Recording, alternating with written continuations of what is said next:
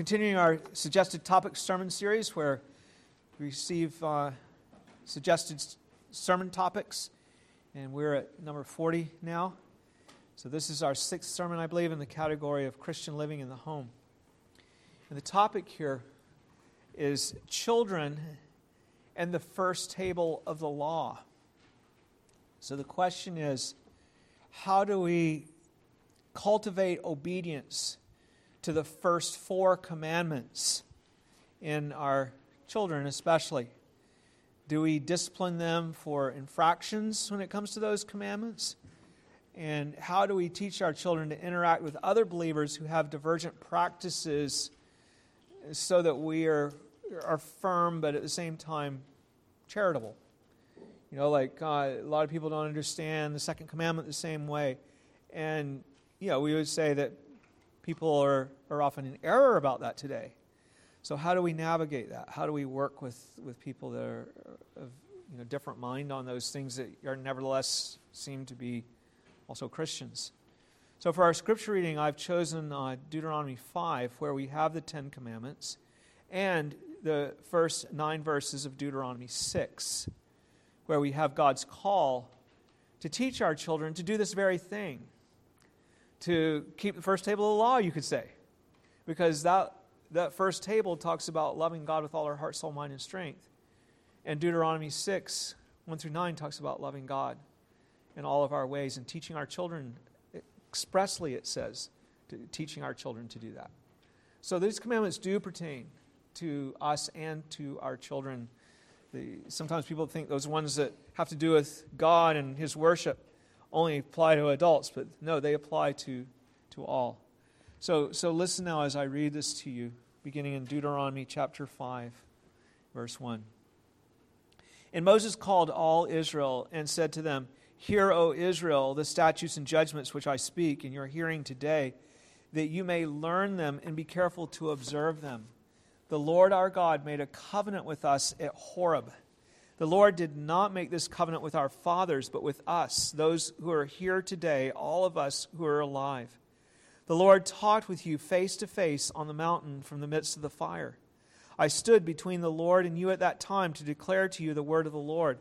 For you were afraid because of the fire, and you did not go to, up to the mountain. He said, I am the Lord your God who brought you out of the land of Egypt, out of the house of bondage. You shall have no other gods before me. You shall not make for yourself a carved image, any likeness of anything that is in the heaven above, or that is in the earth beneath, or that is in the water under the earth. You shall not bow down to them nor serve them. For I, the Lord your God, am a jealous God, visiting the iniquity of the fathers upon the children to the third and fourth generations of those who hate me, but showing mercy to thousands, to those who love me and keep my commandments. You shall not take the name of the Lord your God in vain, for the Lord will not hold him guiltless who takes his name in vain. Observe the Sabbath day to keep it holy, as the Lord your God commanded you. Six days you shall labor and do all your work. But the Sabbath day, the seventh day is the Sabbath of the Lord your God. In it you shall do no work, you nor your son, nor your daughter, nor your male servant, nor your female servant, nor your ox, nor your donkey, nor any of your cattle, nor your stranger who is within your gates that your male servant and your female servant may rest as well as you. And remember that you were a slave in the land of Egypt, and the Lord your God brought you out from there by a mighty hand and by an outstretched arm. Therefore, the Lord your God commanded you to keep the Sabbath day. Honor your father and your mother, as the Lord your God has commanded you, that your days may be long, and that it may be well with you in the land which the Lord your God is giving you. You shall not murder. You shall not commit adultery. You shall not steal. You shall not bear false witness against your neighbor.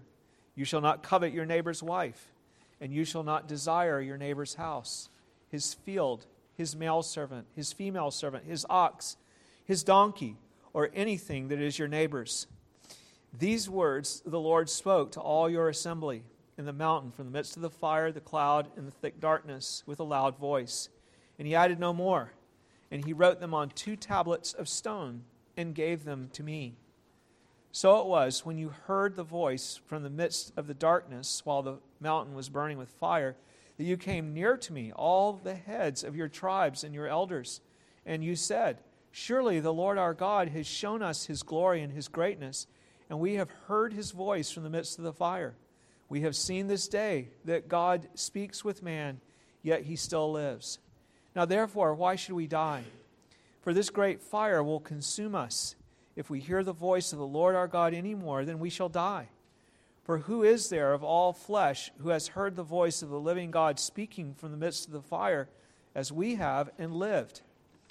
You go near and hear all that the Lord our God may say, and tell us all that the Lord our God says to you, and we will hear and do it.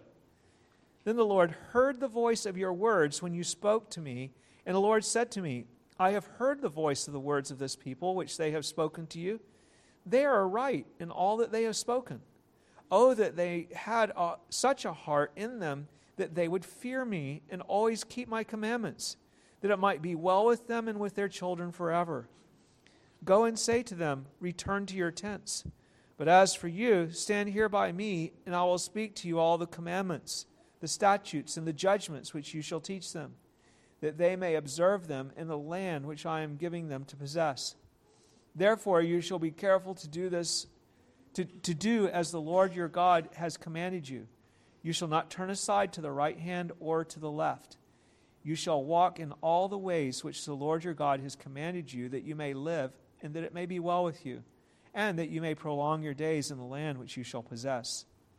Now, this is the commandment, and these are the statutes which the Lord your God has commanded to teach you, that you may observe them in the land which you are crossing over to possess that you may fear the Lord your God, to keep all his statutes and his commandments, which I command you, you and your son and your grandson, all the days of your life, and that your days may be prolonged.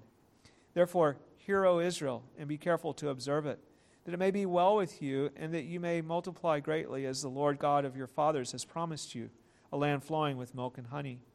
Hear, O Israel, the Lord our God, the Lord is one. You shall love the Lord your God with all your heart, with all your soul, and with all your strength. And these words which I command you today shall be in your heart.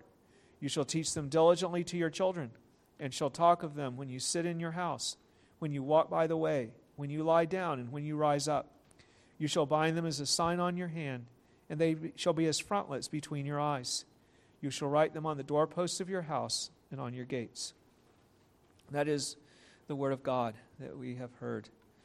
So, see in our text how much God wants us to walk with Him. That's really what's going on with these commandments. God is telling us to walk with Him. Our Lord Jesus Christ is saying, Follow me. I did this. Follow me. He came to us to, uh, to, to make a covenant in which He showed us how to walk in His ways. This is a marvelous thing that God did for his people because all people were cut off from God and we weren't obeying him, we weren't walking with him. And when he redeemed a people to himself, he came to them in his kindness and he said, Here's some instructions for you now that you have been redeemed and you desire to walk with me. Here's guidance for you to show you how I want you to live. God's commandments are a very gracious thing. Look at what it says in Deuteronomy 5 1 through 5 again that Moses called all Israel and said, Hear, O Israel, the statutes and judgments which I speak in your hearing today. Listen, that you may learn them and be careful to observe them. We don't always think of God's law in such a friendly way as it is. He's, he's giving us help, He's guiding us.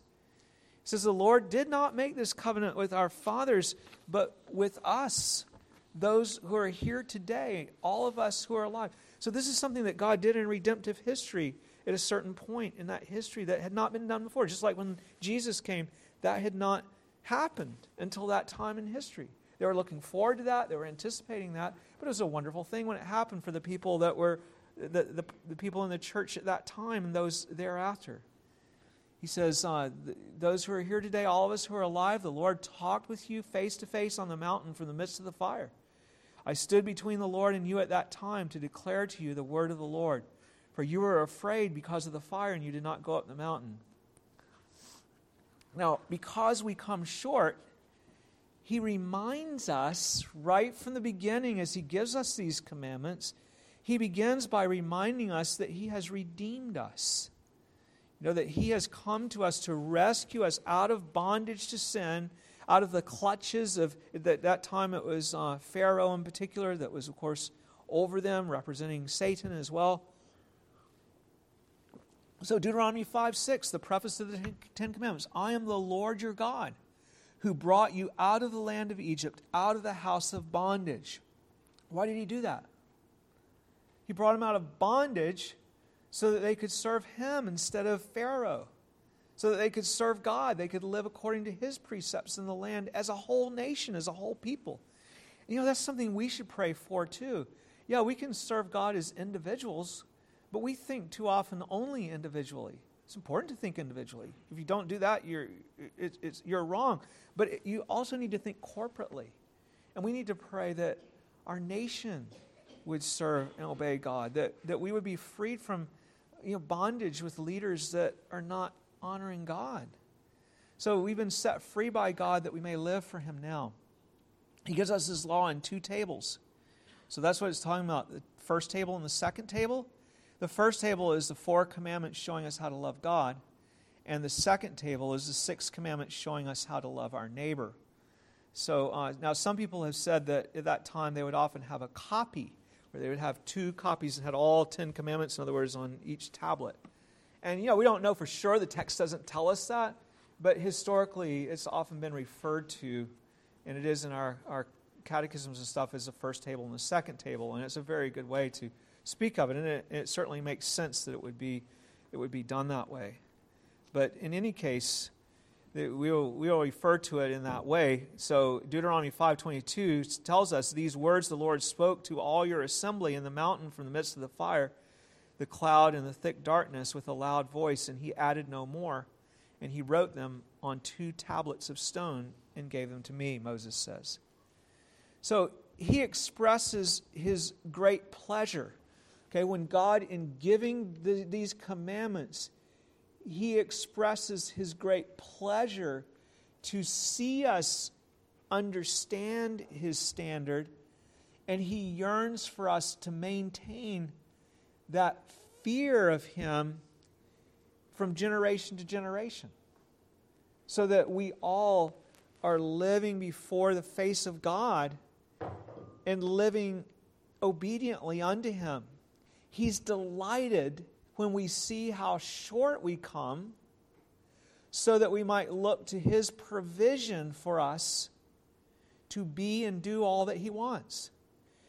If we ignore His commandments, then we don't realize the depth of our need of Christ, and we go about living in kind of a fluffy way that's not really a, a serious walk with Him. But when, when we see what He has called us to be, and we realize, like, I don't, I don't love like that. I don't love my neighbor like that. I don't love God like that.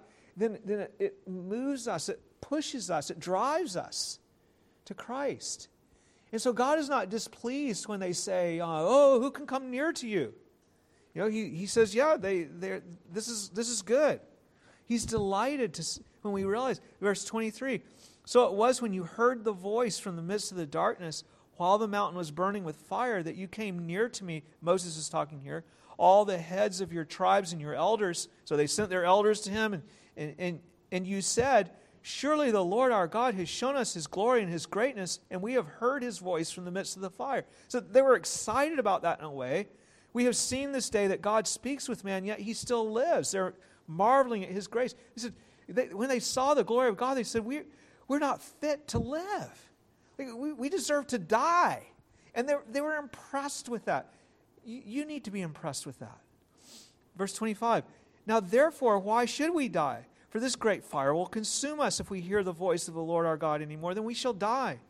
For who is there of all flesh who has heard the voice of the living God speaking from the midst of the fire, as we have and lived? So he says, you, Then they tell Moses, You go near and hear all that the Lord our God may say, and tell us all that the Lord our God says to you, and we will hear and do it. Don't worry, we'll obey. That's what they say. Then the Lord heard the voice of your words when you spoke to me, and the Lord said to me, I've heard the voice of the words of this people which have spoken to you. They are right in all that they have spoken. God's pleased. And, and, he, and then he expresses a yearning, the yearning of our dear Heavenly Father for us, His people. What does He say? Oh, that they had such a heart in them that they would fear me and always keep my commandments, that it may be well with them and with their children forever. It won't go well for you if you don't fear God and keep His commandments. He yearns for us to do so. It's a beautiful expression of our Heavenly Father's grace toward us. Where Paul talks about pleading with us to be reconciled to God in the name of Christ, in Christ's behalf. As an apostle and ambassador, he's properly echoing Christ's passion when he goes forward, pleading and beseeching that we would come to the Lord. Notice that he wants, and this is key to what the, the topic is, he wants both us and our children to walk in his ways. Notice that last verse again that we read, 29. Oh, that they might have such a heart in them that they would fear me and always keep my commandments, that it may be well with them and with their children forever. Let's take a closer look now at the first table of the law, which is the one that is specifically in view in the, in the topic that we have. So in Deuteronomy 6, he emphasizes the main thing that we love him, that we love the Lord our God. The standard is to love God with all of our being. That's not so complicated, is it? But it's not so easy to do. To love God, that whatever we do, that we love God. It's, it, that's what it's talking about. Hear, O Israel, the Lord our God is one. It's not a whole bunch of different gods that you love this one one day and that one the next day. You kind of pick which one you want to love that day. Like a guy with a bunch of, uh, of wives or something, you know. He's, Solomon, you know, which one of the thousand am I going to go and, and see today? No, there's one God. You shall love the Lord your God then with all your heart, with all your soul, with all your strength, now, sometimes it just says heart, soul, and mind, or sometimes it says heart, soul, mind, and strength. Uses different. It, that's not the big issue. You know, we can go through and look at those different things. We've done that before. But the, the real thing here is like all of you, like every everything, what everything about you, you love God. Your mind, your will, your affections, all of it. Notice how he emphasizes teaching this to our children again. Deuteronomy 7. You shall teach them diligently to your children. The first table, specifically about loving God. I, I wonder how often, as parents, do we actually consciously do that? You know, we think about, oh, you know, you didn't put your shoes away. You know, you need to obey your parents. You know, that kind of. Well, that's true. You know, your parents said put your shoes away, and you didn't put your shoes. Away. That's true. But what's the issue? You didn't love God. You need to love God. That's what we're always to be directing them to. It's not just the, the world's values, right? Which only is on this level, not this level. The world's values is just like show respect to your neighbor, you know, that, that kind of stuff. It comes out different ways, you know, but sometimes the world's values are not even that, that good. But it doesn't have anything to do with the Most High God because they don't fear God, they don't know God. So we're to love Him in all of our activities. Look at 6 7 as it continues. And shall talk of them, talk of them your, to your children, when you sit in your house. Okay, sometimes we're sitting around the house, right? When you walk by the way, sometimes you're going somewhere.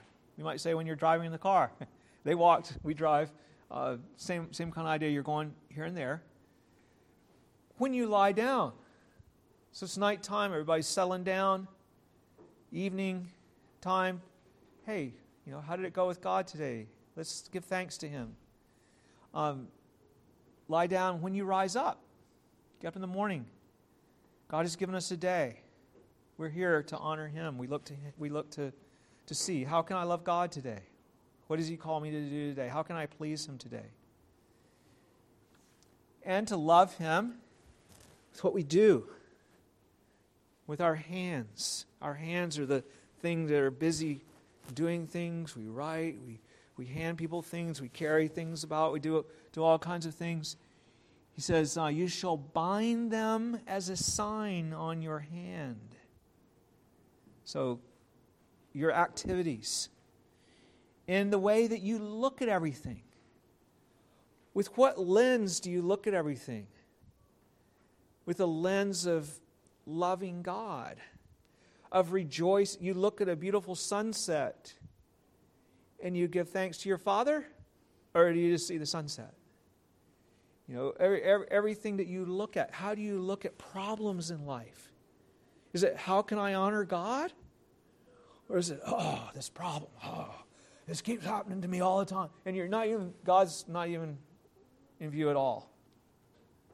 How, how do you look at stuff? There shall be as frontlets between your eyes. The, the Jews foolishly, you know, took this into a, a, literal way and put little boxes with, you know, passages.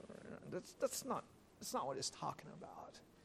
It's talking about our life is about loving God, all that we do. And in how you use your property. You shall write them on the doorposts of your house and on your gates. My property is for God. I use my property to love God. And, you know, that can mean using it to bring pleasure and happiness to my children and even to me. You know, we, we, we glorify God when we have, like Proverbs talks about, you have beautiful things in your house that you cherish. But do you just have the beautiful things in your house that you cherish? Or do you cherish them as God's good gifts, as an expression of His kindness and of something of, that represents His beauty as beautiful things do? Is God in the picture? That's, that's what this is talking about.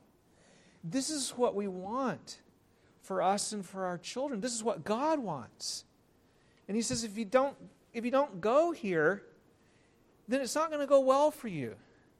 You need to see that God is in the picture. Remember what we saw with faith? Faith is, sees things that are not visible. The world doesn't see God. Now they kind of do. They can't avoid him. They bump into him everywhere but they don't they don't pay attention like they you know like i was talking about before they look at problems as just like oh it's another problem they're not thinking about that they're before god we need to do that let's take a look at the commandments that explain how this love is exhibited okay the first table the first commandment have no other gods but him love him only you shall have no other gods before me there's nothing else to be put in the place of god as redeemed people, you and your children are able to worship and serve the true God as God and to live for Him. Don't treat anything else as God. Jesus told us that you're to hate your father and mother in your own life and your wife or husband. You know, what he meant by that is not, of course, he wasn't telling us that the commandment, love your neighbor, that one's not true. he wasn't saying that. He was saying, when it comes to choosing between God and them, you love God. You know, you, you, you hate them in the sense of you don't do what they want, you do what God wants. Do nothing that displeases Him. Put neither yourself nor anyone else or anything else in the place that belongs to God alone. He's the only God. If you make something else to be God, then you've made an idol a first commandment breaking idol. Uh, he is God, and you are restored to Him. So you have Him now as your God. Second commandment worship Him and approach Him the way He wants. Deuteronomy 5 8 through 10. You shall not make for yourself a carved image, any likeness of anything that is in heaven above, or that is in the earth beneath, or that is on the, in the water under the earth. You shall not bow down to them nor serve them. That was the most common way that people perverted what God has revealed. They would make, in that time especially, they would make visible images of God, and then they would worship those, and they would, the images would show different attributes of God, and they would try to, you know, use that, and they said, oh, this is really helpful for me. Well, no, it's not helpful. Because God says, that's not the way I want to be made known. That's not the way I want to be revealed. I want to be revealed the way that I have revealed myself. And it's not in that way. So, so, so don't, don't do that. And you see, people can come up with all kinds of different innovations about how they can connect better with God. No, the way we connect best with God is the way that He's revealed Himself. And, you know, largely it's through the Word. His Word He has put above all His name, it says in the Scripture. So God's name is how He makes Himself known. He uses especially Word revelation to us. Of course, Jesus came down and, and dwelt among us. But how do, we, how do we learn about Jesus? We were given epistles and gospels that reveal Him in the Word of God. So God says, He goes on, For I, the Lord your God, am a jealous God. So you're, you're making these images, and they're not really like me because you don't know me, what I'm like, and you pervert and twist things and make distortions of me that I don't, I don't approve of you saying I'm like that silly idol that you made. Because I'm not really like that. So don't do that. He says that he visits the iniquity of the fathers upon the children to the third and fourth generation of those that hate me. Interesting. Why did he say hate me? Because people that do that show that they don't like God. I'm going to I'm going to represent God the way I think is better than the way he represented himself because I don't really like him the way he represented. And, and, I'm gonna, and, and how, who's that going to affect more than anybody? It's going to affect your children because they'll look at those representations and that's how they'll think of God. Maybe it's more comfortable for our particular mindset that we have today to look at God this way or that way. So we, we shave off things about God and we add other things that we think are better. We make him enhance him a little bit more, make him more appealing, more attractive, and we present it to our children. They're going to embrace that. Like when you have idolatry, they're going to embrace the idols. Our, uh, John Calvin said, Our heart is an idol factory. So visit, he says, visiting the iniquity of the fathers to the third and fourth generation of those that hate me, but showing mercy to thousands, to those who love me and keep my commandments. God says to us, it's important how you approach me. Don't approach me based on the traditions of men. What did he say happens when you approach him? What did Jesus say happens when you approach God on the basis of the traditions of men? He said that you make the commandments, the actual things that God says about him, you make them null, you make them ineffective because you are representing him in another way. Understand, the second commandment is different than the first commandment. The first commandment kind of idolatry is when you make a different God. Like maybe you make a God out of your wealth or out of your spouse or something like that. And you treat those things as God. You have another God in, instead of God. Maybe it's just another God that, uh, you know, like a demon or something like that, that you worship instead. And Paul says that when the Gentiles offer sacrifices to their God, that they are serving demons that have happy to occupy that place. Uh, and second commandment idolatry is different because second commandment idolatry is where you're, you're still, it's still God, but you're misrepresenting him. In a way, you could say it's not God. I mean, when it goes far enough, it becomes another God. But initially, it's like you're tweaking how God has revealed himself. You're revealing himself in the way you want. You're changing the worship of God into what you think is, is good. And uh, so, so we, we alter these things. We distort God because we say that he is to be worshiped and approached in a way that he has not given us to worship him and approach him what has He told us that we're to use? In our, we're, to preach the Word, we're to read the Word, we're to sing the praises that He has given us with simplicity. We're to approach Him in prayer in the name of Christ. And we're to, in the New Testament times, engage in the sacraments that He has given us. When we change these things, when we add to them, then we're breaking the second commandment. So, throughout the history of the world, this has been a constant temptation for God's people more than anything to modify his worship. Read the Old Testament. What does God say? Faithful people otherwise, but they keep worshiping me at the high places. Why do they worship at the high places all the time? Well, it, it was kind of hard because there was only one place where sacrifices were supposed to be offered. Where was that? at the central sanctuary, wherever God put his name. It was at Jerusalem, of course, after they were settled in the land. So people scratch and they say, well, we want to do sacrifices like nearby so we can do them regularly.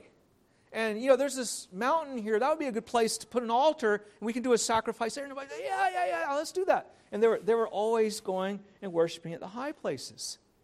And that was the second commandment idolatry when they worship God there.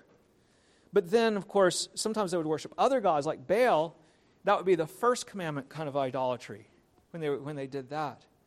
But uh, we must teach our children how the true God wants us to approach Him.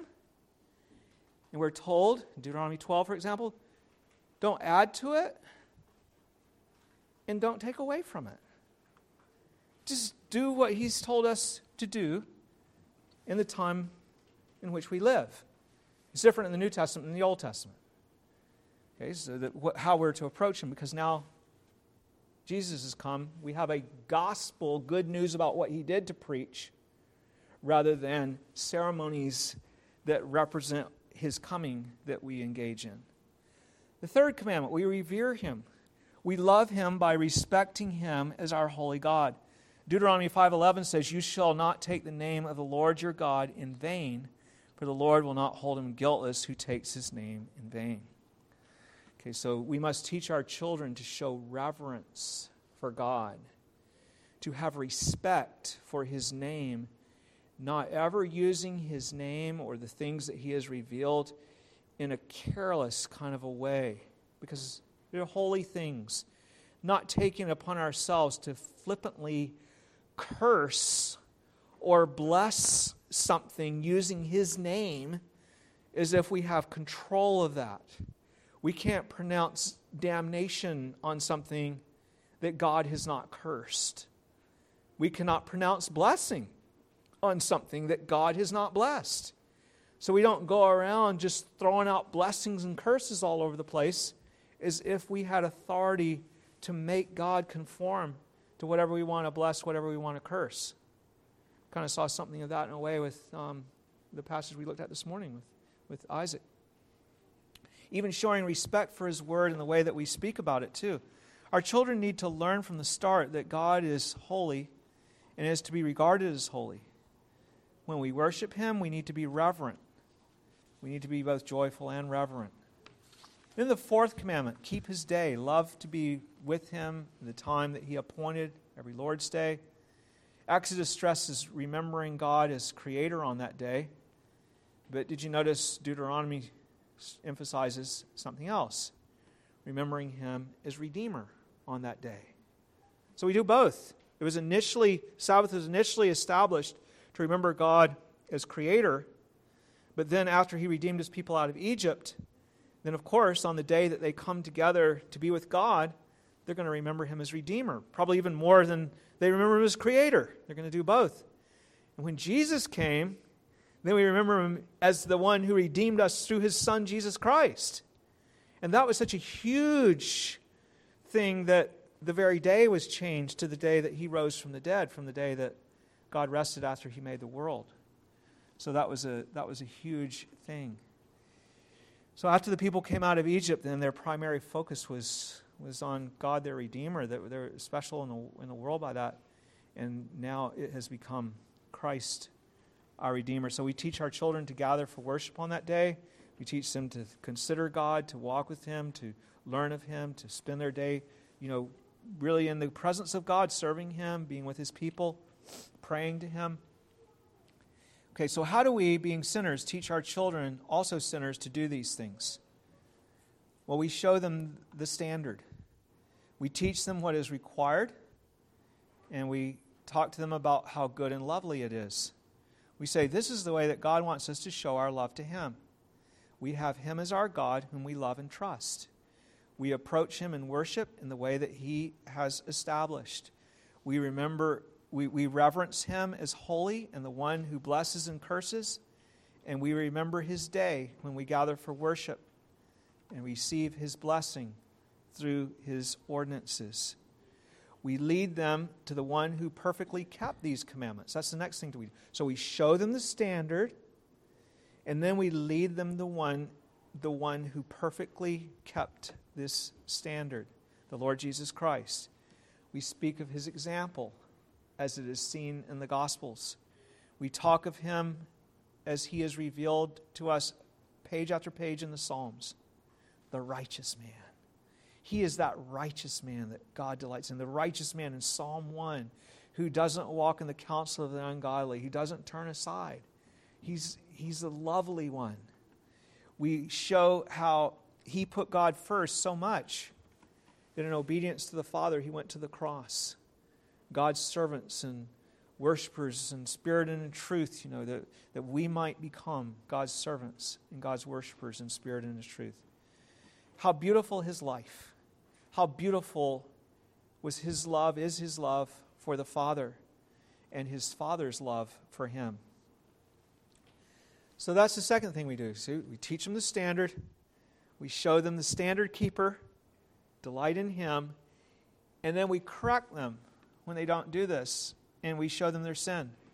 We should often speak not only of their failure to love other people, but also that they have not loved God. But putting other things by putting other things in his place to serve and honor more than him or instead of him. By careless worship to come before Him without reverence. We tell our children that you know there's different activities, different different ways that are appropriate for different times. You come to God to worship Him, you act one way. When you come to when you go to the playground, you act another way. And life has a lot of variety. There's different things that you do. And then to uh, that, that they should not forget to regard his special day as a day of worship and feasting we lead them to our gracious triune Redeemer. Okay, so, so the first thing there, the big, big first thing is showing them the standard. And it has those three things under it. Okay, teaching them what is required and showing them the one that perfectly kept it and correcting them when they go wrong. Now, what else do we do? Next big thing, we lead them to our gracious triune Redeemer, to the Father who calls us and yearns for us. As we saw, he yearns for us. Oh, that they might have a heart to fear me, to, to do and to live in this beautiful way that he has given us to live. He says, you know, oh, that they might have a heart in them to keep my commandments. We bring them to the Son who came that we might be pardoned and justified. So not only setting him forth as the model and the standard, but also the one that came to secure our pardon. We teach them to come to Him when they have sinned and to ask for mercy through His cross. And we teach them not to boast in their own goodness, but to rest in His righteousness because you're not like Jesus, are you? Do you love God the way Jesus did? Do you love your neighbor the way Jesus did? No. Well, let's look to Him and rest in His righteousness. He did that for us, He represents us. That's what we need to be, and in Him, what we are as we go forward before God. Yes, Jesus has done the righteous living for us. And he has suffered sin for us, our, for our sins, so that we can come to God knowing that everything's taken care of. We're cleansed. Our children must see that they come short, but that even though they do, Jesus never does. And we can come to God with Him to represent us and atone for our sins and be fully accepted by God. We have more reason to think that we're accepted than the people who offered the blood bulls and goats because they can't really take away sin. We, we know what takes away our sin. We've, he's come, He's been revealed. We, we preach the good news. If your children don't know the good news, you're not going to be able to love God. There's no way. And then we bring them to the Holy Spirit who enables us to live for God by Him. The Holy Spirit's work is not to pardon or to represent us as righteous before God. That's what Jesus does. But the Spirit's role is to strengthen us and enable us to be able to understand what God wants, to convict us of our sin and help us to see how we need to change, and then to enable us to actually make that change, to go from what we are to what we're called to be. So when our children see their sin and how they come short in loving God, we want them to look to God's Spirit to change them. We don't want to leave them with an, a hopeless task. How can they change themselves? They can't. look to God, He'll, he'll change you. Okay, so next thing we want to look at is how do we teach our children to deal with those who are ignorant of the first table? This is a difficult problem. Children who are taught to observe the first table will, of course, encounter other children and encounter adults who are ignorant of God's will. They will see friends and relatives worshiping in ways that God has not appointed. Maybe they are even in a, church or something, but they're worshiping in ways that God has not appointed. Maybe they're ignoring the Sabbath. Maybe they don't even regard it at all. They will see his name used irreverently. And sometimes seeing these sins will cause our children to go around with pride, you know, pointing out and calling the failures, calling out the failures of others. You can help them to learn how to minister to others in a more helpful way than that and to put away self righteousness and pride. How? Well, we must show them that even though they may know the truth, they still come short, as we, their parents, do. Therefore, we have, ground, we have no grounds to be proud. How can you be proud when you know God's standard? If you really know God's standard, you're like the people were when, don't, don't let God come near us because we'll be destroyed without a redeemer, right? Without a redeemer, we'll, we'll be destroyed. In Romans 2, Paul rebukes the Jews for supposing that they were superior to other people because they knew God's law. He says, So you're boasting because you know God's law, but you don't keep it.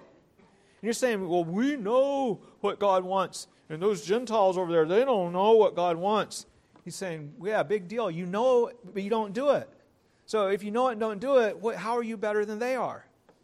You know, you're worse. Knowing it and not doing it is worse than not even knowing it. So we talk to our children about how we struggle with these commandments that we know. We embrace other gods. We put other things in the place of God. We don't perfectly observe God's appointed worship. We do not treat Him and His ordinances as holy and revere Him the way we should, His name. We don't keep the Sabbath as we should. We don't, we don't have that devotion for God. We can't even sustain a, a day with Him. That's why we need Jesus and His Spirit to help us. We tell our children that. That's why we need Christ. That's why we need the Holy Spirit. That's why He gave us these things. We must instruct them that the church as a whole is in very low times and that many people are ignorant and confused about the first table. That our goal is to lead the lost to God through Jesus our Savior, and that we want to teach our children to lead others to Jesus to talk of Him to them and to bring them to church. That our goal is to help other believers who are ignorant come to a knowledge of God's ways that includes not only thou shalt not kill, thou shalt not steal, and so on, but also have no other gods before me, and remember the Sabbath day to keep it holy. So we begin with, a, with humble example that recognizes our own struggles. And when we're in that position, that posture, then we're able to go to others in a gracious way as one sinner coming to another sinner, a sinner who is redeemed may be coming to a sinner who is not redeemed, but one who knows that the only reason that he's any different is because he's been redeemed, coming to them and appealing to them about what we're trusting in and looking to in order to walk with God and have communion with Him. It's a whole different attitude than that judgmental, why are they doing? Look at them. Look at those people over there. What are they doing? That kind of a thing. Yeah, we, we can lament and we can see the, the sin and how its expressions that go so strong sometimes and so in such blatant ways. But we come and, and, and we realize that's me too. If I was judged on the basis of how I keep any of these commandments, I wouldn't be able to stand. That's what the people saw, isn't it? That's what we read about in Deuteronomy 5. And God says it's good that they see it this way because this is the way it really is. And then they fear me and they know that they need me as their Redeemer. That's how it works. Then we can come in the right way. The overall goal is to be like Christ and that that through Christ they might love the Lord their God with all their heart, soul, mind, and strength. You know, that, that's what the, this table, this first table of the law, is all about. And so we need God's grace to give us wisdom as parents. It's, it's a difficult thing for us and for them. But God will help us, and we'll be able more and more to live in the way that His people ought to live. So please stand and let's call in the name of the Lord.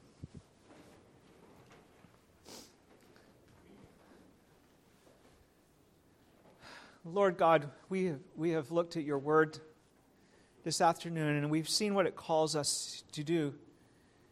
It calls us to love you with all our heart, soul, mind, and strength, us and our children.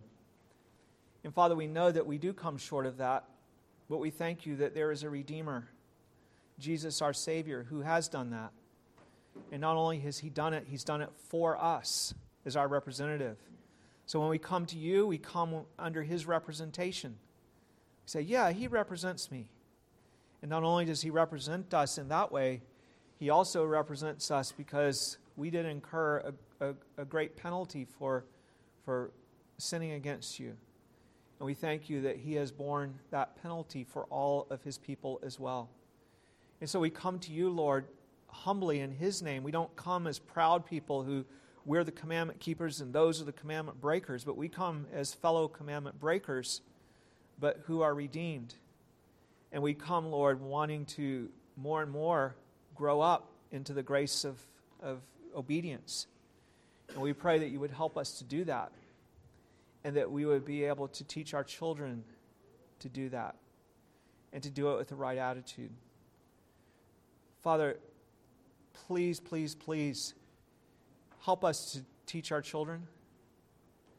Lord, I pray for some of the parents that are not here among us this afternoon. There are many that are not here.